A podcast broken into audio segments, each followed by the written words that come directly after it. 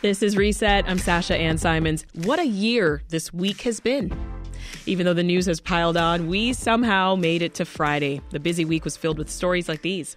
After a surge during the pandemic, we're halfway back to the crime levels we saw pre pandemic. Illinois State Representative Tony McCombie has been elected the next House Republican leader. Durkin refuses to take the blame for losing more Republican seats. In order to make America great and glorious again, I am tonight announcing my candidacy for President of the United States.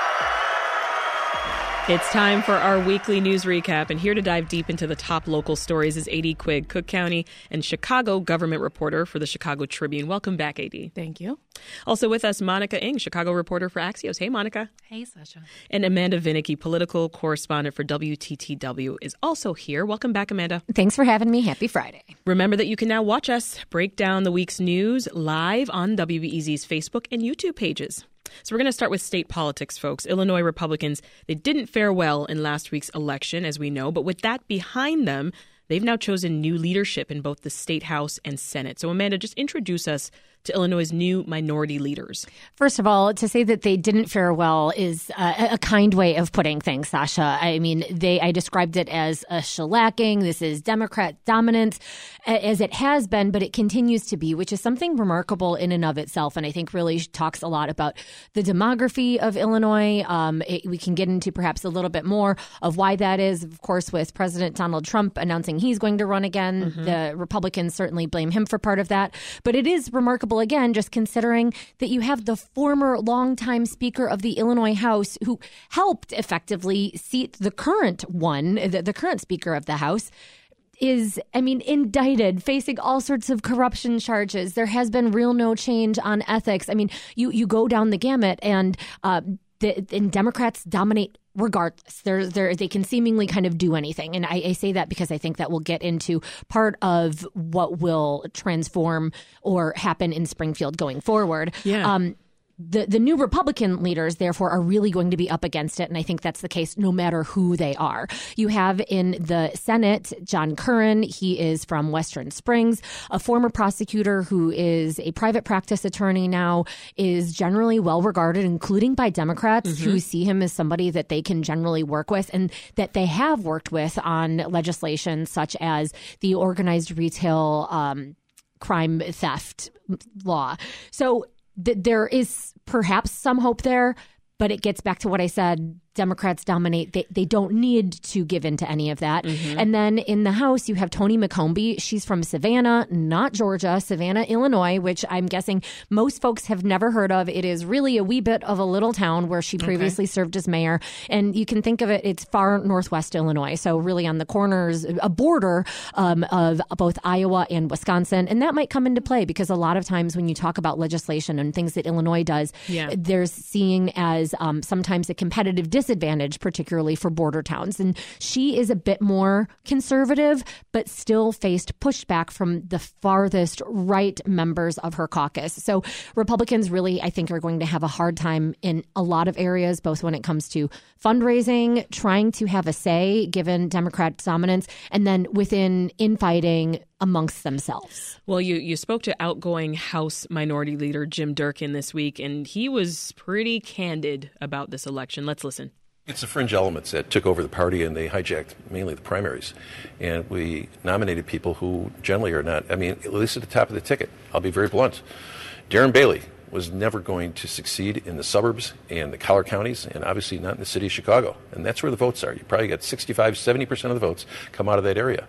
But Darren Bailey is too extreme. But the fact is, he won the primary because the party is shrinking.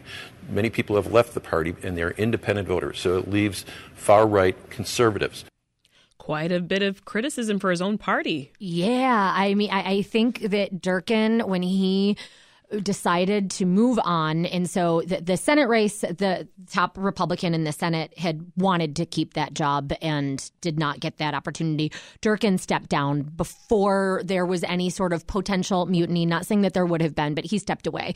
Uh, and it was almost like you could see the the relief the weight off his the, the weight off yeah. his shoulders and ready to vent and share all of these thoughts that had really been pent up. And it what he said is in a way remarkable. I think it also probably speaks to uh, uh, very much uh, some of the suburban voters that Republicans had been trying to recapture and really do just where the numbers are yeah. need if they are going to win.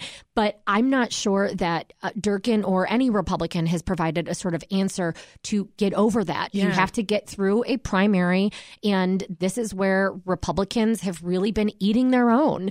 And um, when you have somebody, for example, some of those statements I think would have caused people in his own caucus to speak out against Durkin for folks to call him a rhino, Republican in name only. For some of the more conservatives, we're talking about Dick Uihlein, who's really the big money behind the GOP yeah. right now, but he's not behind the GOP. He didn't give any money to help Illinois House Republican candidates. He gave money to Dan Proft, who used it to yeah. hurt JB Pritzker. So you, you, don't have, it gets back to Republican fundraising, and really th- th- there's no um, inter party agreement of we need to get along. If you consider yourself a Republican, we welcome you. There are most definitely parts of the Republican Party that say, we don't want you unless you yeah. subscribe to these particular beliefs. What are you thinking, Monica? You know, Amanda, when we saw each other at the Illinois State Fair during Republican Day, I saw that brewing, you know, from oh, far yeah. way back. I mean, Durkin got up there and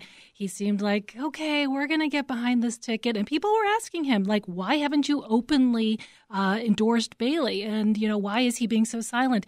You could see that he was feeling like the party was going in a direction he wasn't comfortable with already. Yeah. And this was just the culmination of it. Well, Amanda, I just want to ask if, like, as I was watching returns come in, for those other moderate Republicans who are on the statewide ticket, do you think Darren Bailey and Dan Proft's efforts hurt all those moderate Republicans that might have had a better chance? In the suburbs. Mm, oh question. yeah, I, I, think no question that when the, the, Republican Party, and again, how much of this goes into also also nationally and what folks want to identify with, and we talk about what motivates folks to go to the polls, and mm-hmm. abortion is certainly a big part of it. And so when the Republican Party is seen as um, anti uh, uh, abortion, anti choice, then that is going to be a label that very much gets stuck with any candidate or proudly worn by any candidate on that party. And that is something that certainly causes mm-hmm. trouble mm-hmm. for them in the suburbs where it's just not a popular belief. Again, I want to make clear because I think sometimes when we have these discussions, it can seem like you don't believe in this and you're attacking this mindset. That that's not what this is. As a panel of journalists, it's just the reality, Absolutely. the political numbers in Illinois and what you need. Just facts. It's just yeah. the facts. Well, Durkin argued Republicans need to be more inclusive or they're going to become irrelevant. So do you all think that that was the lesson other Illinois Republicans took from last week's midterms? Well, it's it's hard to say because you know, again, when I went to the Illinois State Fair, what I saw so starkly was Illinois is two different countries.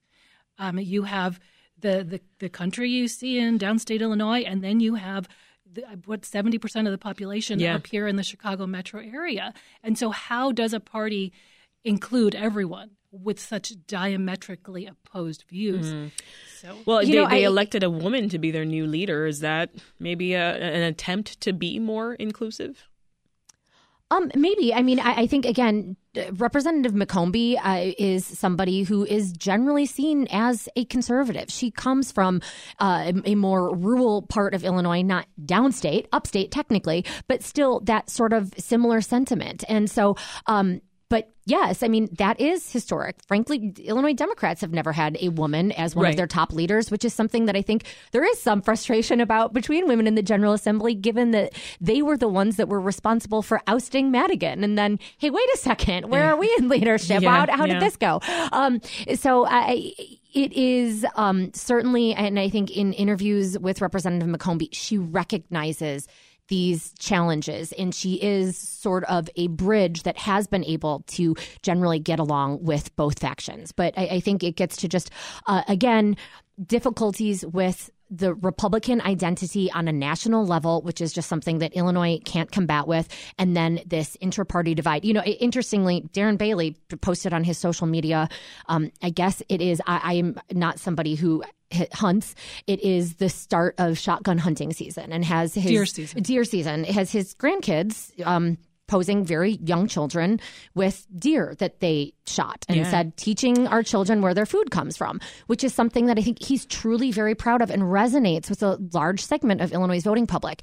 And then that is something that I think would be a huge turnoff and disgust to other voters. That is a challenge that I'm not sure how you overcome electorally. It does demonstrate that yeah. to Illinois. Being a deer hunter myself, I have to say all my mentors were people who had very different political views than the Chicago metro area. Well, back to McCombie for a moment. What did she say to you were her top goals, Amanda? She uh, said that her top goal is bringing balance to the legislature. That was her number one. In order to do that, again, it's going to be trying to elect more Republicans, and it is going to be forging relationships with Democrats. That was similarly uh, the new Republican leader elect of the Senate talked about bringing more balance into the legislature, something that he believes is good for Illinois. He also spoke about unburdening employers to help to create more jobs. And he said that he's had some of those conversations with private labor unions, uh, construction trades, and such that that he's worked with, and their recognition of some of that. Uh, I, I think it will be, however. Difficult for them to make those inroads because while we've been focusing on the the challenges, kind of the the inter-party struggles of the GOP, Yeah. Democrats have some of that as well. Not as much, but Yeah. the progressive moderate divide exists. And in order for the current Democratic leaders to stay leaders, they need to appease the progressive base, which does not particularly want to work at all with Republican leadership, trying as they're saying, hey, we, we've had some change, count me in. Right. And it's difficult for Republicans to present voters with a here's what I've done when you are at a super duper minority. And also when you have a limited donor base, when you have Governor J.B. Pritzker with billions of dollars able to fund Democrats up and down the ballot across the state. Right. When you can't do anything and you don't have any money to share what you have done. Yeah. And I'm I'm going to be so intrigued to see what Dick Uihlein does next. We saw Ken Griffin essentially lose in the primary, pull up states, go Uihlein's moving Florida. to Florida, right?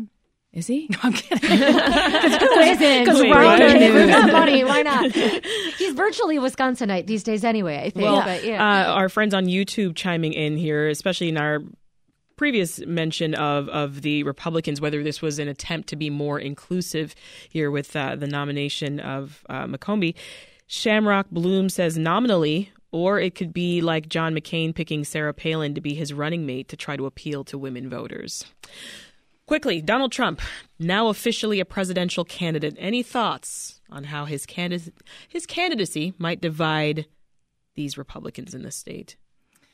Well, I mean, Illinois, it's it's sort of written off as well. Seventeen. He lost by seventeen uh, points in Illinois, so I don't think anybody's really seeing us as a as a battleground on there. But um, but I think I think the the the, the Darren Bailey um, loss kind of shows that yes, it'll it'll it might really help you in the primary, but it's probably not going to help you in the general here. Yeah. Well, let's quickly get through some more in the state legislature here, Amanda. Lawmakers were in their final session this week. Just tell us what was accomplished in Springfield. Well, so they, they might still come back. Just to be clear, after Thanksgiving, Okay. there is a second half of veto session, and we could see a lame duck session as well in early January. Okay. when more movement may occur this week. Not much happened other than Oh. Republican leadership. Oh, not Okay. much occurred. That's not to say there aren't items on the agenda Okay. that could have been tackled Did they and talk about some would argue Act? should be tackled. They talked about it, uh, mostly behind closed doors, as well as on uh, the final day. There was a press conference and a rally behind some of the most ardent supporters of the Safety Act. And of course, that is this major criminal justice overhaul law that's been getting a lot of attention, both because of the elections Yeah. and it's uh, being a starring, having, taking a starring role in campaign ads, but also because the move to cashless bail occurs in January, and there's a lot of consternation over that. So, um, what you really had happen was some talks about where things are at, and then um, the, again behind closed doors, and we don't have any great answers. I think that while there's been talk about change before January and recognition by many leading Democrats, including the governor and attorney general, that changes have to be made because there are issues with the law before it is going to go into effect in January. It's going to be difficult because of those who support it mm-hmm. not wanting any changes yeah. and seeing any sort of change as an attack. So the, the Safety Act, Republicans pointed to it as uh, evidence that Democrats were soft on crime. And while crime is making headlines, Monica, I know that you reported this week that violent crime is actually on the decline. So Tell us more about what you found out. Well, that's if you take a long view. I mean, you can say, yeah, you've seen these these these issues where crime has has gone up in certain categories, especially let's say carjacking recently um, in Chicago. But if you do take the long view, like in 1991, when I was taking the train at three o'clock in the morning as a fancy free kid, and I Monica was fun. That's right. Well, guess what? One in the morning. yeah, wow. I'd be at the Belmont. Hey, when's that train coming? Um, that's when crime was more than double. Violent crime was more than double what it is today in Illinois. And I got all these letters like, I don't believe you. That can't be true. I don't make up the, the FBI statistics. These are FBI statistics on violent crime. And it has dropped by more than 50% in Illinois over the last 30 years. Wow. Yes, you've seen some blips here and there. 2014 was this crazy low, low period. Um, and, and I talked to criminologists about why. They said, you know, you talk to 15 criminologists, they'll give you 15 different answers. um, but I talked to Dave Stovall at uh, UIC, who is a um, he's a criminologist but also a Black Studies professor, and he said, yes, it's true that it's dropped, but take a look, do do a deeper dive and see that yes on the north side you have seen a lot of improvements. But there was also this containment program where the police are actually maybe keeping uh, people who may be at risk of, of uh, committing crimes in these areas. So austin for instance in a, in a dive that uh, Crain's did with the university of chicago has seen a 274% rise in, in crimes. Mm-hmm. so it's, it's not falling everywhere. And then um, dave olson at loyola university another criminologist told me he said yes, we've seen this, you know, really rather steep drop in crime. But if you take a look in the last few years at, at homicide and suicide with firearms, those have been going up. Mm-hmm. And what else has been going up? The the purchase and production of firearms for the public. People have been consumers have been buying more guns. So availability of guns, he thinks, may be linked to the actual homicides and suicides. Well, on that bright note, we're going to take a pause. Our friends on YouTube loving this lineup. Shamrock Bloom says, loving this all female reporter lineup. Chicago 675 says, another rock star panel. So we're going to pick up the weekly news recap in just a moment with WTTW's Amanda Vinicky, the Chicago Tribune's A.D. Quig, and Monica Eng of Axios. Back now with more Reset. I'm your host, Sasha Ann Simons. And if you're just tuning in, it's our weekly news recap where we make sense of the week's top local and state stories. Before the break, we took a close look at how Illinois Republicans are dealing with disappointing midterm election losses, but there is much more to get to. City Council voted to pass the 2023 budget. Illinois voters approved an amendment strengthening workers' rights. Baristas at a Starbucks in Edgewater are on strike. Field Museum employees are unionizing. Walmart agrees to pay more than $3 billion in a settlement stemming from lawsuits filed over their pharmacies improperly filling opioid prescriptions. Our panel today is Amanda Vinicky, political correspondent for WTTW Channel 11, A.D. Quig, Cook County and Chicago government reporter for the Chicago Tribune, and Monica Eng, Chicago reporter for Axios. Uh, AD, yeah, the Cook County Board approved next year's budget. Highlights highlights it's $8.8 billion, which is quite a big increase from mm-hmm. when Cook County Board President Toni Preckwinkle first took office. It's 10% higher than last year. Um, not a lot of drama. No, no f- big fee increases. No property tax hike. No big cuts. Uh, lots of spending on COVID relief programs, including the county's two-year guaranteed income program, mm-hmm. uh, medical debt abolition, violence prevention uh, approved unanimously, including the two Republicans on the board. Um, the president described the budget as kind of the best of what government could do when democracy felt like it was at risk. She was like, we can do and accomplish big things, and we can have consensus on these things, and we could provide for the people that need it the most.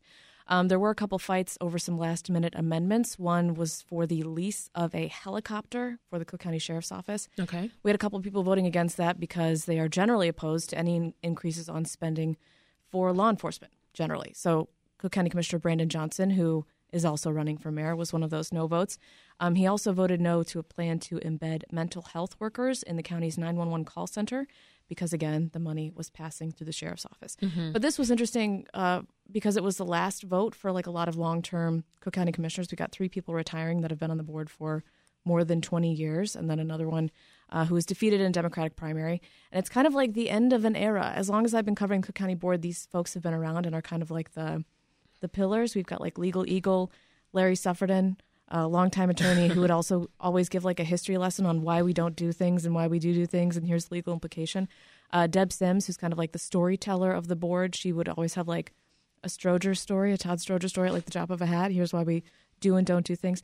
And Pete Silvestri, who has represented the Northwest side, the Northwest suburbs, uh, very moderate Republican. The president referred to him as the board's lubricant because he did such a good job, like keeping the gears going.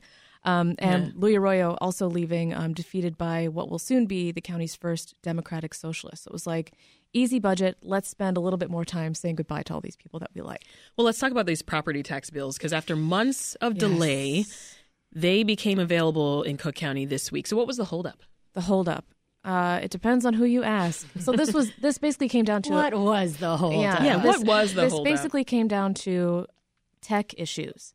So for years and years, most of the county property tax offices have been using a mainframe computer, which is like COBOL. I, I could not run it if you paid me. Just the, the oldest mainframe. I'm gosh, that was yeah. Out of it years old, ago. Old-fashioned Yeah. movies where there's this whole room. Yeah. Yeah, giant like, punch well, I'm cards. like, why is childhood It's a whole wall up? of computers? Um, Okay. So basically, during the transition, when data was moving from the assessor's office, who's in charge of doing property values, deciding what your property is worth, to the the board of review, which hears appeals. It's like a judicial panel that hears hears appeals. Uh-huh. Um, they had a problem with the transfer, um, and the board of review said. Fritz Kaegi, Assessor Fritz Kaegi, you, sh- you should have built like a dual track system so we could be getting old, crummy mainframe data that works with our system while you're also updating the new stuff. Long story short, uh, they eventually fixed it, but it having those delays screwed over everyone else in the property tax timeline. Like you Mhm. can't create the bills until you know what the final values are. You can't know the final values until it makes it through the assessor and the board of review. Um, There's some finger pointing going on behind the scenes. lots of finger it's Lots the of Cook finger County pointing. assessor, the board of review. I want to play a clip. We talked to Fritz Kaegi on Oh. Reset earlier this week, and here are his thoughts Okay. on the board of review. The Cook County Board of Review has sort of systematically undervalued commercial properties in the way that Assessor Berrios did uh, before I came into office, and it's resulted in very lopsided changes.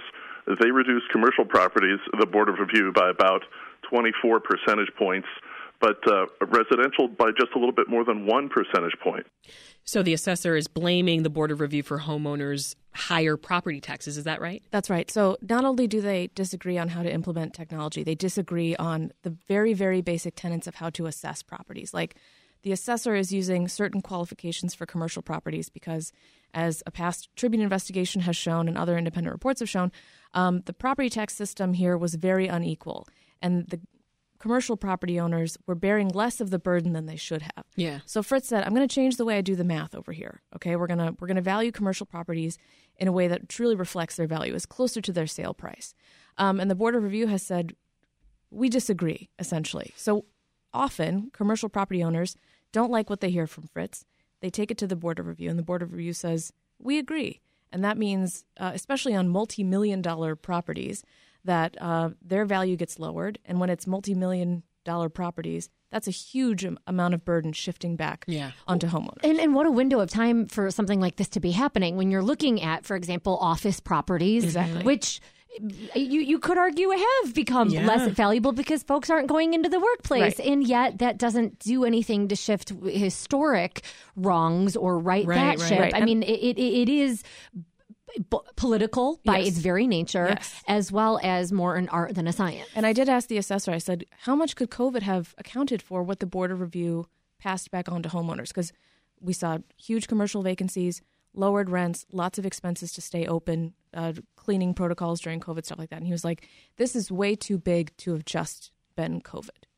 So uh, lots of folks online agreeing with the timing. Chicago 675 says, wait, they came out right after Election Day. One, one, exactly one week after. Hmm. And then Shamrock Bloom says, yes, convenient timing. But I know someone in this room is feeling this. You took a closer look at your property taxes, Monica. I'm feeling it big. Um, Ooh, what did you find? A couple weeks ago, I was on stage with Fritz Kaegi at a uh, an Axios event, and I said, "Okay, so you know, Joe Berrios was like really sticking it to the residents, but you got this new formula that's going to help us out." He said, "Yeah," and I said, "So am I going to see any rise in my um, property tax?" He said, "Where do you live? Lakeview. Oh, you're going to see steady to drop." So imagine Ta-da! my surprise Steady.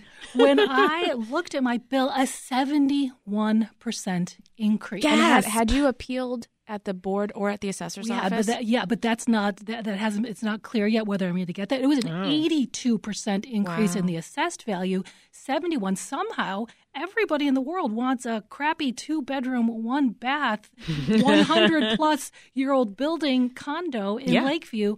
And, and I, I couldn't believe it. So I, I talked to stuff people from the assessor's office. Like, hmm, that's really interesting. Um, yeah. Oh well, maybe it was undervalued before. Well, undervalued for the last decade, and suddenly the year that everything Yeah. was supposed to get better for residents, I'm seeing this. So it's. Uh, I'm sorry, surprised. Monica. I think there is going to be so much. Th- th- that's part of this. There's anger and frustration, and I I did because ours went up significantly as well. I don't believe by 71 percent, but I mean we're we're talking like triple digits of going up in terms of uh, a higher uh, bill. And what does that mean for folks, especially those who haven't yet gone online to check? I Once those come in the mail, Oh, December's not going to be pretty for the no, I, I think it, at holiday time, as we're potentially entering a recession or at least some economic tumult has already begun and could get worse, I, I mean, it's going to be very difficult. And I don't think.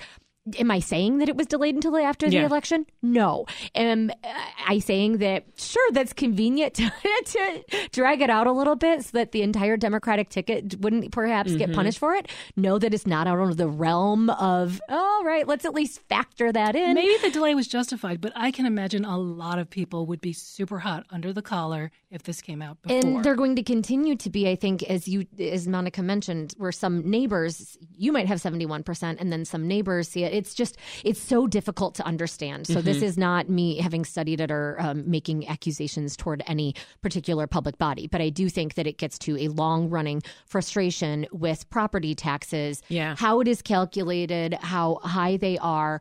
They are responsible for paying for a lot, Mm-hmm. including for much of the budget for education, not just in Public Chicago, schools had but in the schools. 141 Right. million dollar increase in what they took, and that's what that's what the assessors were like. Well, CPS wanted a lot of money, Mm. and it's true. Four generations of Engs have gone through CPS, and we've probably tired out a lot of teachers. But come on, seventy one. It's a lot. It's a well, lot. And, and the impact of I don't I don't think this late bill problem, based on the way the discussions have been going at the Cook County Board, uh, it does not seem promising like they will be on time again. And that's important for a bunch of reasons. Uh, you need to be able to claim it on your federal taxes for the year. You got to be able to pay your bill before December 30th. That was their big goal. Was like these need to be paid by December 30th, so people that could count it on their taxes. But for taxing bodies, um, especially if they're cash strapped or have bad cash flow, if they don't get that revenue from property tax collections, they're screwed in a lot of ways. And the county has done what it could to address it. They did like a short term loan program. Yeah. But it's just kind of continued stress and hardship and At and every level, at the household level and at the government Completely. level, which Mm-hmm. goes back to households. Right. This is Reset. I'm Sasha Ann Simons. We are going behind the headlines in the weekly news recap. That's WTTW's Amanda Vinicky. We've got the Chicago Tribune's AD Quig and Monica Eng of Axios, who's a little upset right now, but we're gonna we're gonna make her feel better by the end of this recap. A reminder: you can watch us live right now on the WBEZ Facebook and YouTube pages. Also, leave us a comment or question. As you've heard, I might just say what you have to say about these stories on air. All right. So some results from last week's midterms were still trickling in this week, ladies, but we now know that Illinois voters they did actually say yes to the workers' rights amendment. So what does that mean for Illinois, Amanda? I'm not sure that we know yet what it means for Illinois. We know that it means that a new amendment will be added to the Constitution and, in fact, in the Bill of Rights. And this gives protections to labor unions and their members to collectively organize. And it means that Illinois, not that there had been really any danger of this, even during the Rauner years, try as he might have to move and become a right to work state. I think we don't quite know how all that is going to bear out in terms of the power that it will give to unions, um, what it will mean for private sector unions, if anything, what that might mean for property tax bills, something that those who advocate for the constitutional amendment say, hey, that that's bumble to say that this is going to lead to a further increase. I, I just think we, we don't know yet, however, any of these answers because it hasn't come under contract negotiations. Yeah. You sure as heck believe that it will be something that I, I could come front and center over everything from uh, COVID protections and safety protocols, uh, as well as when you look at I, something Chicago has seen very public and front and center negotiations between the Chicago Teachers Union and CPS. Mhm. Uh, this could could it come into a play and how much we, we just don't know. This is a first in the nation constitutional amendment and could be a platform that is put on the menu of other Democratic states. Illinois was really the test case and will continue to be. We might see legal action, I think, as well as this Oh, gets yeah? fought out. Well, speaking of workers' rights, Monica, workers at four Chicagoland Starbucks, they actually joined forces and joined a nationwide one day strike. What happened? Well, they uh, instead of working, they handed an on Red Cup Day, and everyone knows On like the biggest sale day of the year I know when for you get Starbucks. That, you get that holiday red cup that you can Yes. refill later. They decided to walk out um, in in solidarity with the other unions Mhm. to demand better working conditions. They say that they need more staff, that these places get crowded and things get backed up, and, and they need to have a seat at the table to start talking about these things. Yeah. Well, workers at the Field Museum, as well as the University of Illinois at Chicago, they were also ramping up efforts to unionize. What happened at those institutions? So at the Field Museum, they um, they believe they have a majority of uh, the staff that would like to start a union, and they'd like to be recognized without having to go through the whole NLRB process. So they're asking um, the leadership at the Field Museum to just recognize them, say. We've taken a vote. We'd like to uh, to organize. We hope, and, and they, they say that they were told that they would be recognized if they took a vote, Mhm. and that they wouldn't have to go through the federal process. So they're waiting to hear if um, if management will keep that promise. Yeah, Angela from YouTube says Starbucks is the closest coffee shop to my apartment, but it feels icky to go there since they started union busting. They claim they're not union busting, but that is a uh, that is a um, Interesting thought. point of view. Yeah. Yes. Something very different, AD. Walmart agreed this week to pay $3 billion to settle opioid lawsuits across the country. So here in Chicago, opioid related deaths, they're sadly on pace with last year, with 2021. That's when we saw a record number of people die. How might money from this settlement, though, help manage the opioid crisis here? Well, state folks are, are hoping it will help with treatment, first of all. And Okay. uh, Attorney General Kwame Raoul, right before the show, came out with a, a kind of a joint press release. He does a lot of these with other states, basically saying, hey, federal government, please allow telehealth appointments for people seeking treatment for opioid addiction. Please let those continue. It's really essential. Mm. Um, that started up during COVID and it's scheduled to end uh, when the public health emergency ends. But I think state state officials think it's been very effective for helping fight this. And yeah, like you said, we are on track uh, with over probably on track to have over 1,400 people dying of opioid related overdoses in the city. Goodness. That is more than homicides and traffic crash fatalities combined.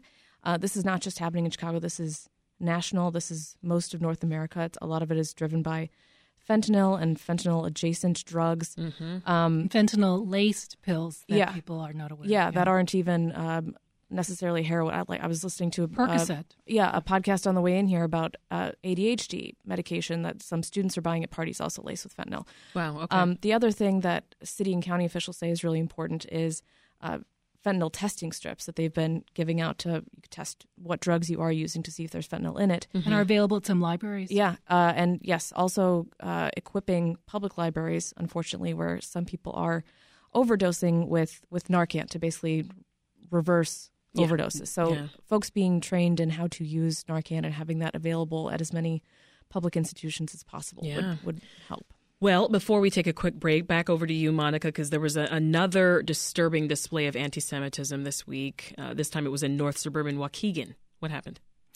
Um, uh, uh, again, I was this. Sorry, I don't know this. Was this the the, the, uh, uh, cemeteries? The, vandal desecrated Jewish graves, yeah, in um, in Waukegan with the, they put swastikas on Yeah, them. It's uh, in, in that um, on I mean, top. we of, had, I think, three different instances to talk about last week in the recap. Folks, it's almost sad that on I a can't bus. keep up with this. Yeah. is- yeah. Well, and Right. I, yeah, I did a lot of reporting this week and last week on the the news found at the Obama Presidential Center. Right. Um, and I part of that recap was uh, the governor basically saying I I denounced this in the strongest possible terms. I just did like a clip search, Pritzker hate crime, and he has had to denounce crimes, anti-Semitic crimes, uh, crimes against the Asian American community, um, stuff like this. It, it, it's it's hard to keep up with. Yeah. This is Reset. I'm Sasha Ann Simons, and we're back with more of our weekly news recap, giving you a closer look at the week's top stories across Chicago and Illinois. Now, before the break, we took a deep dive into Cook County's budget and property taxes, but we still have more to get to. And we're still joined by local journalists Monica Eng, AD Quig, and Amanda Vinicky. We're still live on Facebook and YouTube for those who prefer to watch. So, yesterday, AD Mayor Lightfoot rolled out this ambitious plan for the CTA. What are the details? So this is one of my favorite topics, TIF, and this is a super TIF. This is like that's sick. Oh, tax, I love sick. you, but that tax is sick. increment financing a, is your favorite topic. big old Nerd. sicko for TIFs. Um, so the mayor is facing a December 31st deadline to get matching federal funds for the CTA Red Line extension from 95th uh, south, basically to like the ends of town. Um, to Indiana. To Indiana, basically. Mm-hmm. Uh, the total cost is expected to be 3.6 billion, and to get those matching federal funds, the city needs to put some money on the table. So they are proposing a, a new TIF district to bring in $950 million over 35 years. The, the extension would stretch from 95th to 130th, 5.5 miles. And for the Northsiders, you're familiar with RPM, the Red and Purple Line modernization. And under Mayor Rahm Emanuel, City Council approved a, a mega TIF to help pay for those improvements back in 2016. This one is even bigger. But it's interesting because it's not covering that north side. It's not covering the portion where the train will actually be. It's covering a big hunk of the loop. So it would basically cover half a mile on either side of the red line from Madison to Pershing. Um, when you create a TIF, the city basically says, okay, whatever property taxes we're collecting now, we're going to keep collecting. But any growth over the next three decades, we're going to capture that revenue and put it in a little tiggy tiggy bank, tiffy bank, a little TIF piggy bank for this one purpose, which is building this extension. Um, the problem is the city council for months has been dissatisfied with CTA leadership and its handling of the tail end of the pandemic. Crime, ghost buses, cleanliness, homelessness. Um, the chief opponent to this TIF deal is Alderman Brendan Reilly, who represents the loop where all of our train lines converge. And he said um, this summer we shouldn't be rewarding poor stewardship with a billion dollar investment. Mm. Um, and more recently, continued to describe the CTA as a dumpster fire. Okay. Um, on so, wheels. On wheels. Mm-hmm. So the mayor is starting this big lobbying push to say, hey, this red line extension is something that we have wanted to do for decades. We can finally deliver. We can get a federal match, and we can finally provide additional transit access to an underserved part of the city. Um, and she has until December 31st to do it. Council next meets on December 14th. In between that, we're going to have a candidate filing for mayoral and aldermanic elections. So mm-hmm. aldermen's minds are kind of elsewhere these next few days, and she's she's got to get this done by the thirty first to secure this money. But it's a it's a big old pot of money, and people are still ticked off about the CTA. Well, as she tries to get funding on track for the Red Line extension, money is rolling in from billionaire philanthropist Mackenzie Scott. Chicago schools got an early Christmas present this week. What's up with that, Amanda? CPS did receive money, and they're not alone. Mackenzie Scott has been very generous to Illinois, including, including giving money to a leading disability rights advocacy mm-hmm. organization, mm-hmm. to uh, communities in schools, I believe is the organization which sort of facilitates um, helping boost some of the children that might be most at risk and their families when they're in school. So $25 million CPS is saying, thank you. Yeah. Oh, you very generous philanthropist who is doling out her billions all over the nation. Uh, that said, is that going to be enough of a dent to make? No. And WBEZ, I know, has done some um, deep dives into the CPS budget and the fiscal cliff that is soon going to loom. Will it be enough to stave off any of those hard decisions? Most certainly not. Yeah. Switching gears, Monica, you know, if if you you're wondering what to do with all those fall leaves, right? I know that you've got us covered. What did you learn? Well, I've learned that actually for for several years now, uh, you have to rake them up, put them in a bag, and call 311. You cannot leave them in the alley um, and hope that they'll be composted if you don't call 311. Uh, you know, most people still don't know it. I do this story every year. I was going to say, why, are- why are we still discussing this? But or also you can leave them in your yard. I know we've had Right, an environmental reporter just yeah. just leave them. It's nature. Leaves will do their thing, or mow them over. They'll get tiny. Yeah, mulch That- 'em. that's that's your best sort of lazy option, but best for the earth. But Yeah, you don't if- want to go into a landfill. Right, you don't want them to a landfill, Mhm. but you know, I, I've done investigations, and you know, Chicago has not been the greatest in picking these up and composting them, which is the law. State law says they cannot take yard waste and put it in a landfill, and yet they do all the time because people don't know that you got to call, you got to put the bag out, and you got to make sure it's next to your garbage can, not in your garbage can. Mm-hmm. And we got we got some great news actually from the Departments of Streets and Sanitation this week because they hired two of you know two activists, environmental activists who used to be a pain in their butt, especially Carter O'Brien, who used to say, "Hey, do Oh, better, yeah. do better." They hired him as an assistant commissioner. Um, he's overseeing uh, a, a, a new compost pilot. We're in six neighborhoods you can bring your scraps there. And they will compost them and see how it works. And also, Susan Casey, who's been working with Seven Generations Ahead on getting food in CPS to be composted and, and other schools. So I, I feel very, very um, encouraged. It's warming your heart Yeah. in this cold wow, day. You Can brought ask- these people in from the outside. What's uh is the only problem with putting yard clippings in a landfill just that it takes up more space? So it creates methane, which is a much more powerful greenhouse gas than CO2, which you know contributes to, to global warming. So it's the same reason you want to compost your food scraps. You Mhm. don't want to put them in the landfill where they're going to contribute to global warming. Instead, you make this beautiful amendment for soil called compost that you can put back in your gardening in spring. This is Reset. I'm Sasha Ann Simons, and we are going behind the headlines in the weekly news recap with WTTW's Amanda Vinicky, the Chicago Tribune's AD Quig, and Monica Eng of Axios. I want to run through some more social commentary that we're getting here. Chicago 675 says, I can't believe we're still talking about a CTA red line extension. This should have been done 10 to 15 years ago. It's yeah. been, it's been a long time coming. yeah. Yeah. Uh, let's especially see. when you can get federal money. I mean, I understand the frustrations with the CTA, but if you're going to board that train, now is the Mhm. time because money is available, and if you don't get it, other projects will eat that up. Yeah. Right. Going back to our property tax discussion, Peter Kim is talking to you, Monica. Peter says Monica's property tax increase isn't unusual. I'm a small business owner, and ever since Kaegi became assessor, my property taxes have doubled. My income certainly hasn't doubled. Hmm, Sounds okay, like you. I feel like I have some company now. Yeah, I wonder if he's talking about his Misery loves home, company. his home assessment or the assessment of a small business because the commercial Well, yes. residential gap. I'm Yeah. interested. Peter, let us know. Yeah, well, Peter continues to say, I've had to delay maintenance and repairs because of the tax increases, not just small stuff. Wow. So hmm. it's it's Sorry, really Peter. affecting him. And back to our union conversation, Chicago 675 says unions at Starbucks will drive up your coffee more. Not saying it's not necessary, but people say they support unions until they see the price increases. Hmm. I'm not sure if it would, it would if it would necessarily translate to higher price increases. I mean, just just like what they're saying with this amendment to the Constitution that it's definitely going to drive up your property taxes. It's not always a, a one plus one equals two. Mm. Well, as we were talking a moment ago about cleaning up those fall leaves and the temperatures are dropping, you might notice that it's beginning to look a lot like the holidays, ladies. I see a big smile on Amanda's face because downtown is getting its holiday transformation today. What's happening? Get me some glug.